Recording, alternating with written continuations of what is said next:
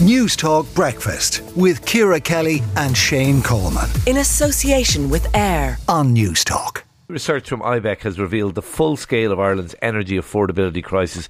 The group is calling on the government to strengthen business supports. Conor Minogue, IBEC's Senior Executive for Infrastructure, Energy and Climate Policy.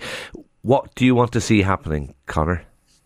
Good morning. Morning. Yeah, so um, businesses are under immense pressure because of these rising costs. We've known this for some time. The problem is we've lacked good quality data on the extent of the exposure. And our research is showing that gas prices on average increased by 90%, electricity costs by 60%, and that's eroding profitability and threatening business viability. So we have support schemes. They were announced in budget 2023. Um, we're, we, we're asking for these to be strengthened to reflect the scale of this crisis the support levels at the moment that are on offer are, are below that or beneath that what you see in other European countries.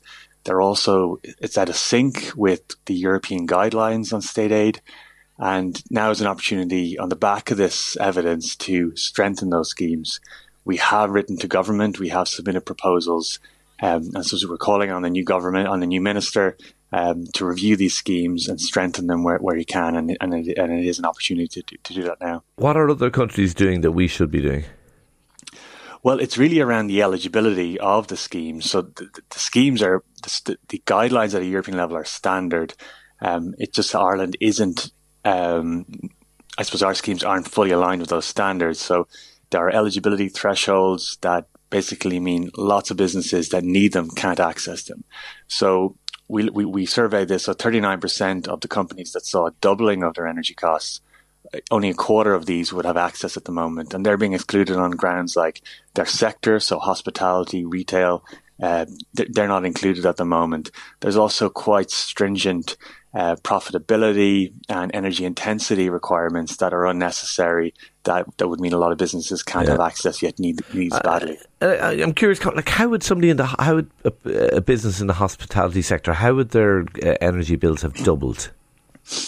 Well, energy costs, as as you know, have, have um, surged significantly in the past year. Before before the war in Ukraine, but accelerated by the war of Ukraine, we've seen this trend, um, and that's obviously been passed on to businesses. Um, any business, so it, we're seeing increases across all sectors. Um, yes, it's more pronounced in energy-intensive businesses and manufacturing firms, but yeah, I'm just wondering, like if you have a restaurant or something, and I'm not saying it's easy. We've all had we've all had increase in bills, but would your bills actually have doubled um, if you're in the, the hospitality sector? In, in some cases where you have um, lots of refrigeration, uh, obviously a lot of accommodation based businesses. So, uh, yeah, hotels, um, anything with, um, I suppose, um, you know any kind of kind of thermal heating or electricity requirements, you're, you're going to see your costs increase. So it's not a surprise to see this happening in yeah. sectors which you wouldn't uh, normally see it. No, fair enough. There are also sectors that have got huge government supports already over the last uh, three years. Um, yeah, no, we, we are coming on the back of obviously the COVID crisis, but I suppose these are businesses where their very viability is threatened, where um, they are are increasingly at a competitive disadvantage with other businesses across Europe. And I suppose it's really a question of do we want to keep these businesses around for the next few years? And, that, and now is the opportunity for us to support those businesses into 2023 through what is expected to be a greater period of uncertainty. Uh, and and um, businesses are also seeing costs to increase as well in 2023. Okay, we will leave it there. Conor Minogue, IBEC's Senior Executive for Infrastructure, Energy and Climate Policy. Thank you for talking to News Talk Breakfast.